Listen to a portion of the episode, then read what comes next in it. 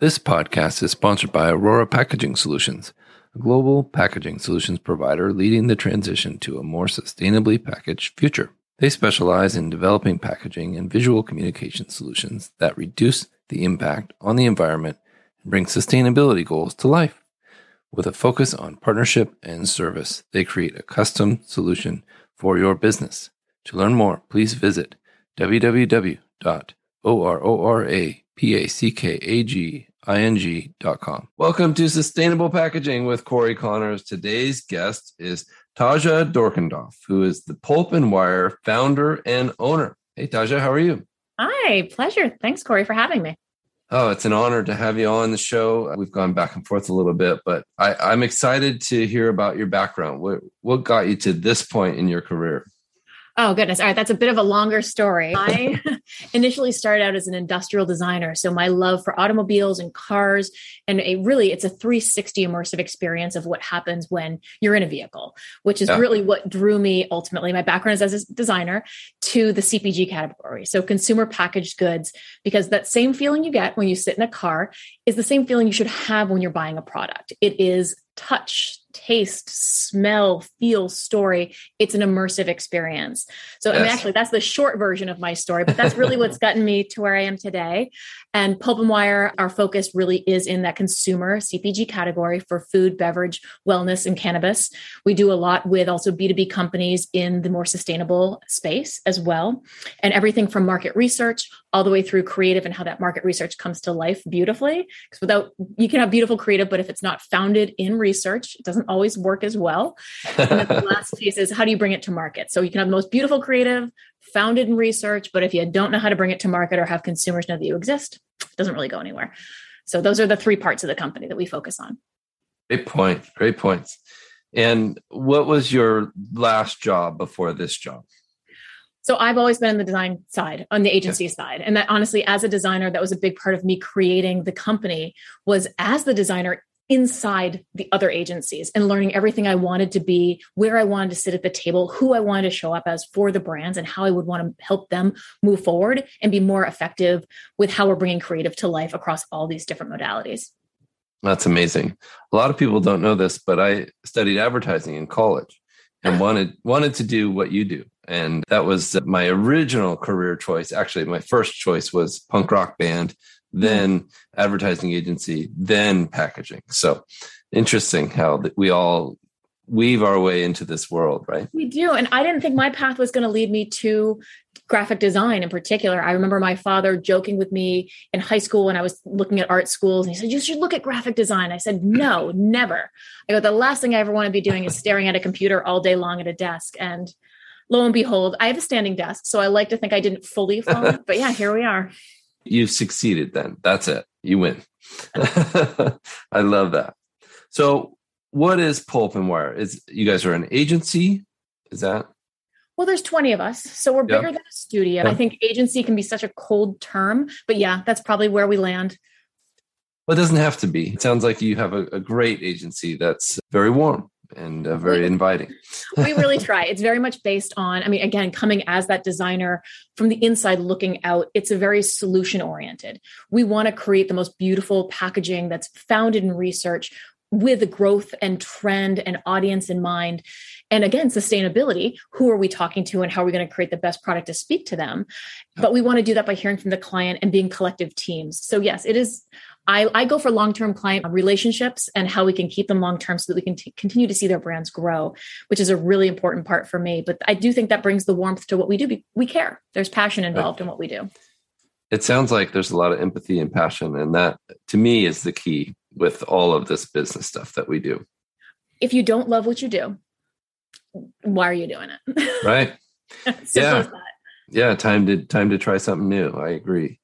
So, what lessons have you learned when when you're working with all of these startups as far as c- trying to focus on sustainable packaging? Like, let's say you had a customer or a, a client come to you and they said, "We want to be sustainable," and you tried and it didn't work, or or you you did something and it worked. You know, yeah. tell us about that.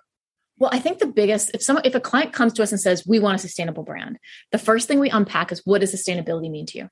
Yes And that is that that's the key because they sometimes don't know. It's a buzzword. Well, we just we know we should be sustainable. We know we shouldn't harm the earth.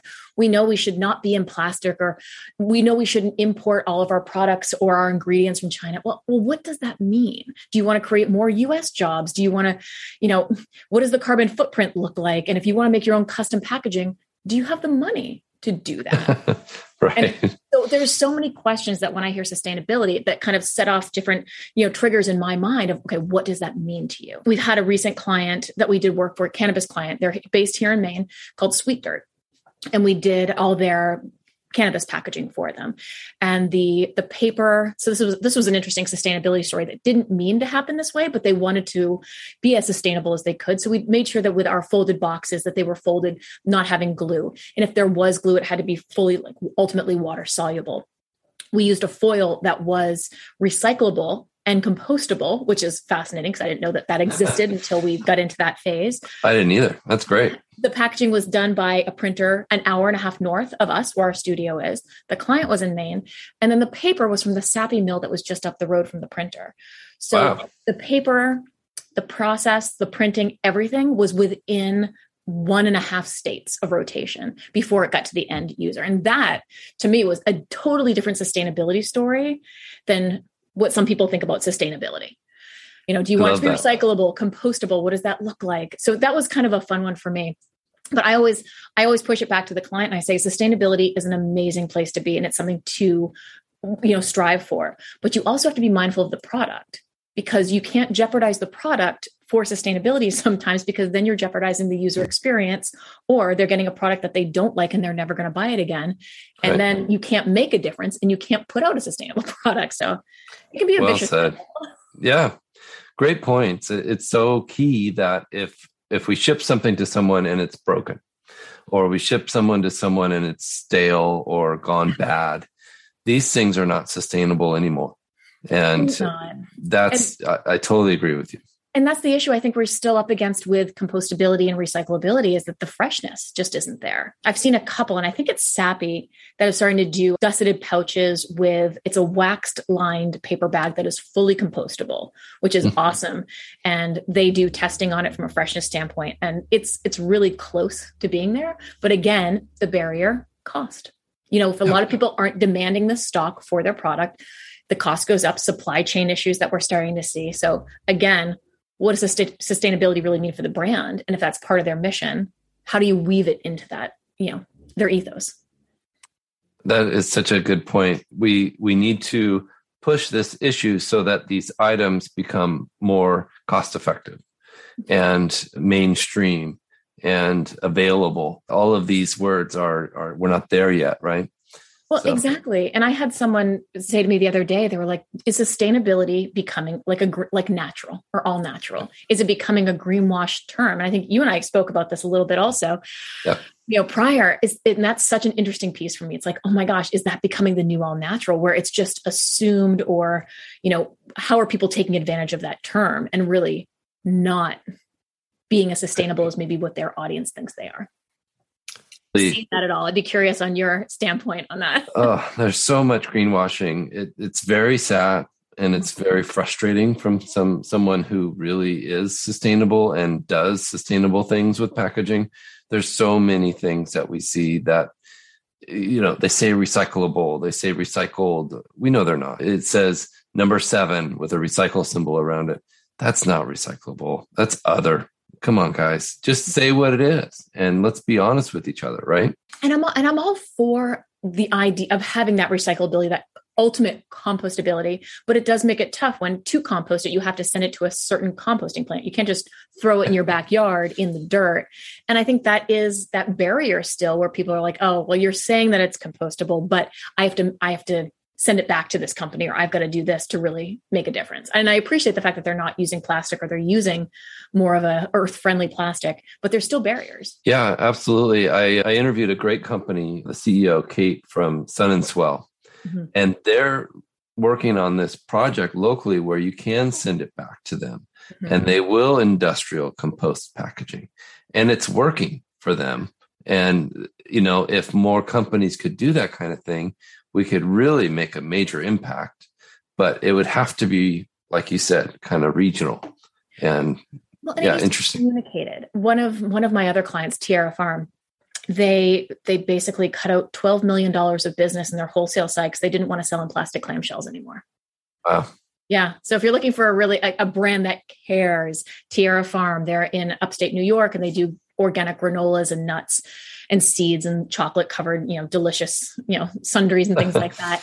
But they they did they they basically stopped that whole side of their business that was selling anything in plastic and they're using a company called Elevate totally give them a plug but they have the compostable zipper top gusseted bags that are being used and again in some cases if you don't have if your if your state recycling or the town that you're in doesn't have that certain type of recycling you can just send the bags back to the company and they'll take care of it but most at least here in maine you know they're easy to be compostable and recycled which is really cool so that level of sustainability i do love seeing with some of our brands we're just like all right we don't want to make the world a worse place and we realize that we're going to lose money doing it but in the end we're winning.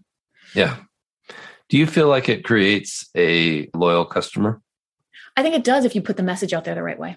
They have to know. And again, this comes back to what I was talking about before is that if the you could have this great ethos and this great mission, but if you're not telling your story properly and you're not getting it out there, no one's going to know what you're doing. And then it's kind of like for nothing.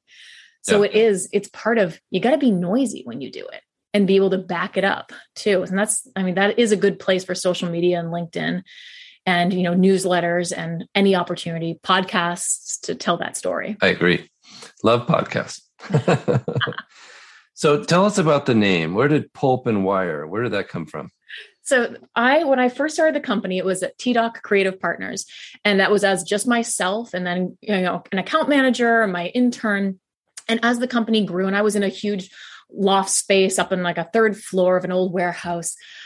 And I was moving the company to a new location, and the location where we still are today was right at ground level in an old retail space right in the heart of the old port, which is lovely. But I didn't want my name on the windows. And that was, it came down to that was the name that worked then when I was starting off, but it wasn't who I wanted to be. And it wasn't because really I didn't want the brand to be about me. I wanted it to be about the work that we do and kind of the lifeline of the work that we do. So in the back of my mind, I'd always had kind of pulp and wire floating around there, thinking that pulp is really where the packaging starts, the paper pulp. So yeah. it is the foundational piece of packaging. And then wire is how we bring it to market. So how we're then getting the word out there and how we are pushing, you know, what it is that we're creating out to the, the masses so that they can, again, you know, take part in a sustainable or an earth friendly product and be excited about it. So it's those two dichotomies of how it's created and then how we push it out there. I mean, it that. lots of different things. I mean, you know, the pulp fiction side or pulp orange juice and fresh squeeze. We'll take all of it. You know, it all it all works if you spin it the right way. Yeah. But I didn't want my name on the windows. And that's really what it came down to. I wanted something that was more collective of what my team did as I was growing and something that everyone could rally around versus a law firm that felt like it had someone's name on it. Oh, I like that. It definitely sounds it's very unique and it's very intriguing. So when you guys contacted me, I was very interested immediately. What do we do paper mache? Are we creating packaging? you never know. It's a toss up. I, I, thought it was a magazine at first, and I thought, oh no, this is really cool. So well done. Good job. Thank you. Um, so can you tell us a story about something that's happened in recent times that was kind of funny or interesting?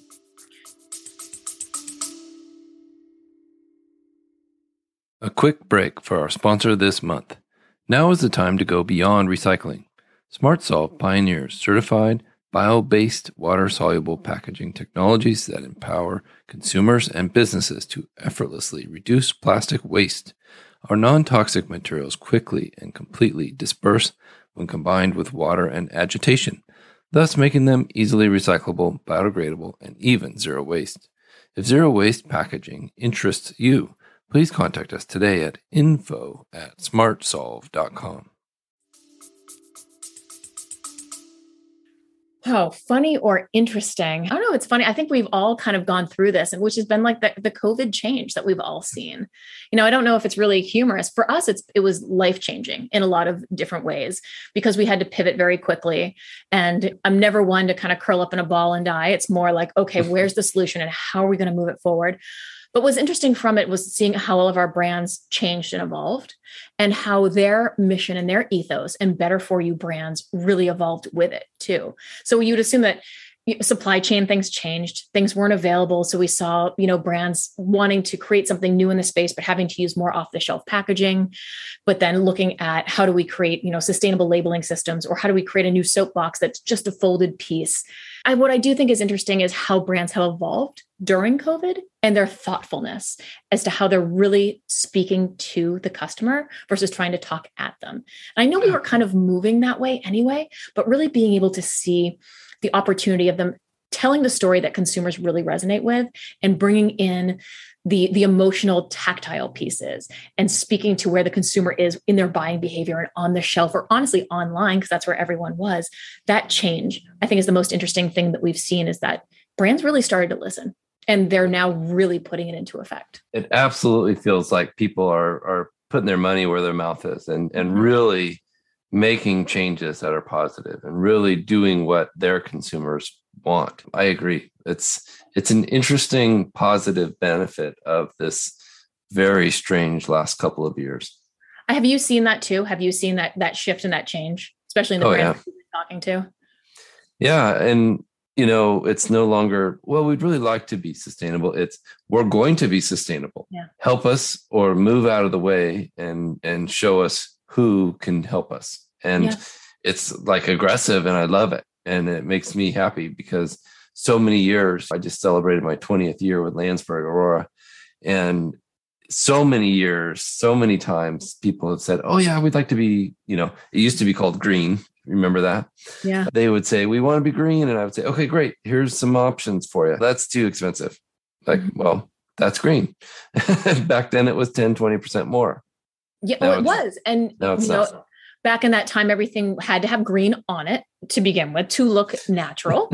and it needed to be craft paper or something of a natural texture. And I think that's, again, a really interesting change that we've seen over the past five years. It's just the creative explosion that all nat we don't even say all natural anymore. It's it's organic.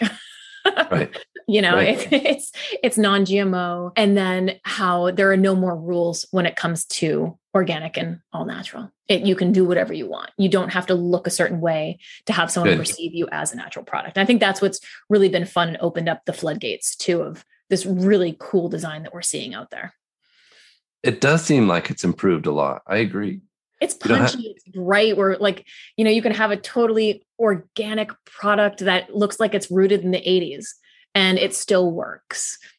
And the messaging is in a, you know in alignment with the consumer and what they're shopping for. And then of course the packaging. What does it feel like? And how are they what's their unboxing experience at home that's creating mm-hmm. consumer longevity? We like to say at landsberg it's the promise of what's inside. Yeah. and and that we love that about packaging. It's so it's so exciting you know so especially when you have those little moments of like awe or intrigue when you're opening a box and it's like a little message on the flap or an Easter egg, as we call it, something that you're not expecting within the packaging. That's always the nice little, you know, fun moment where consumers can really engage. I love that. And that's what they post on Instagram, right? Mm-hmm. Exactly. that's how you that's how you get the product into the home and then you have a relationship with the customer and then they're sharing it because they're excited because they found something that maybe they didn't think someone else had seen. Yeah. I love that. I, I have a question for you that I think is very specific to you, and I'm I'm excited to hear what you have to say. I I know of a company called Free Water. They were on the podcast, and have you heard of them? No. They give away water, mm-hmm. and that water has advertising on the label to pay for the water. So, do you feel like that's possible with other kinds of packaging in the future? Meaning a CPG company could sell the space on the back of the tube or to a to another company that's maybe in line with their values. And then that is guaranteed to get into their consumer base.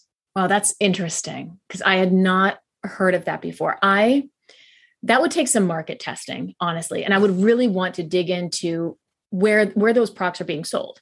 So if it's being sold in the whole foods which is a perceived buying experience right. and different you know brands and stuff like that and you pick up your favorite you know organic vegan plant-based macaroni and cheese and you turn it over and there's an ad for kellogg's I mean, so then are you creating distrust all of a sudden inadvertently or a brand that maybe they didn't have a good experience with? But how would you know that as the brand?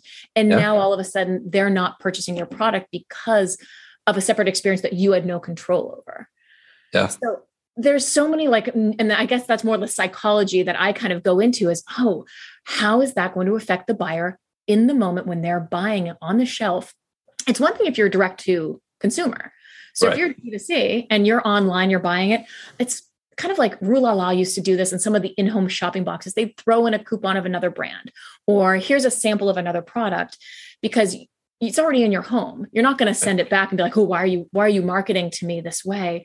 But I do worry for those who are actually in the midst of the buying experience and on the shelf and in the aisle. Would that be a turnoff to them? Because you can't control the experience huh. that, they have had up to that point. Great point.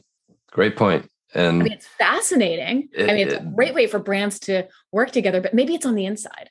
maybe it's on the inside or it's a little it's a coupon that says hey you if you loved our product we'd love to introduce you to our friends at x and you know actually that does bring me to an, a, a, personal antidote here where yeah. i was buying brand new brand i wanted to try them and i purchased online and as part of their online purchase when I was checking out, they said, Oh, do you want to add on these other products? And they were not products that were theirs, they were friends of the brand. So other brands that they were trying to promote.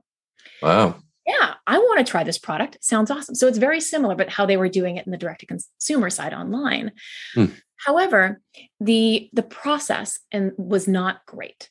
So what happened was I got my product. They never shipped out the other because it was another drop ship from the other company. So the logistics were not, they were still working out the logistics, I think. It, mm. it just, it, it, wasn't tight. So I never got my product from the other company. It shipped somewhere in San Francisco, landed there. They said, oh, it's been delivered.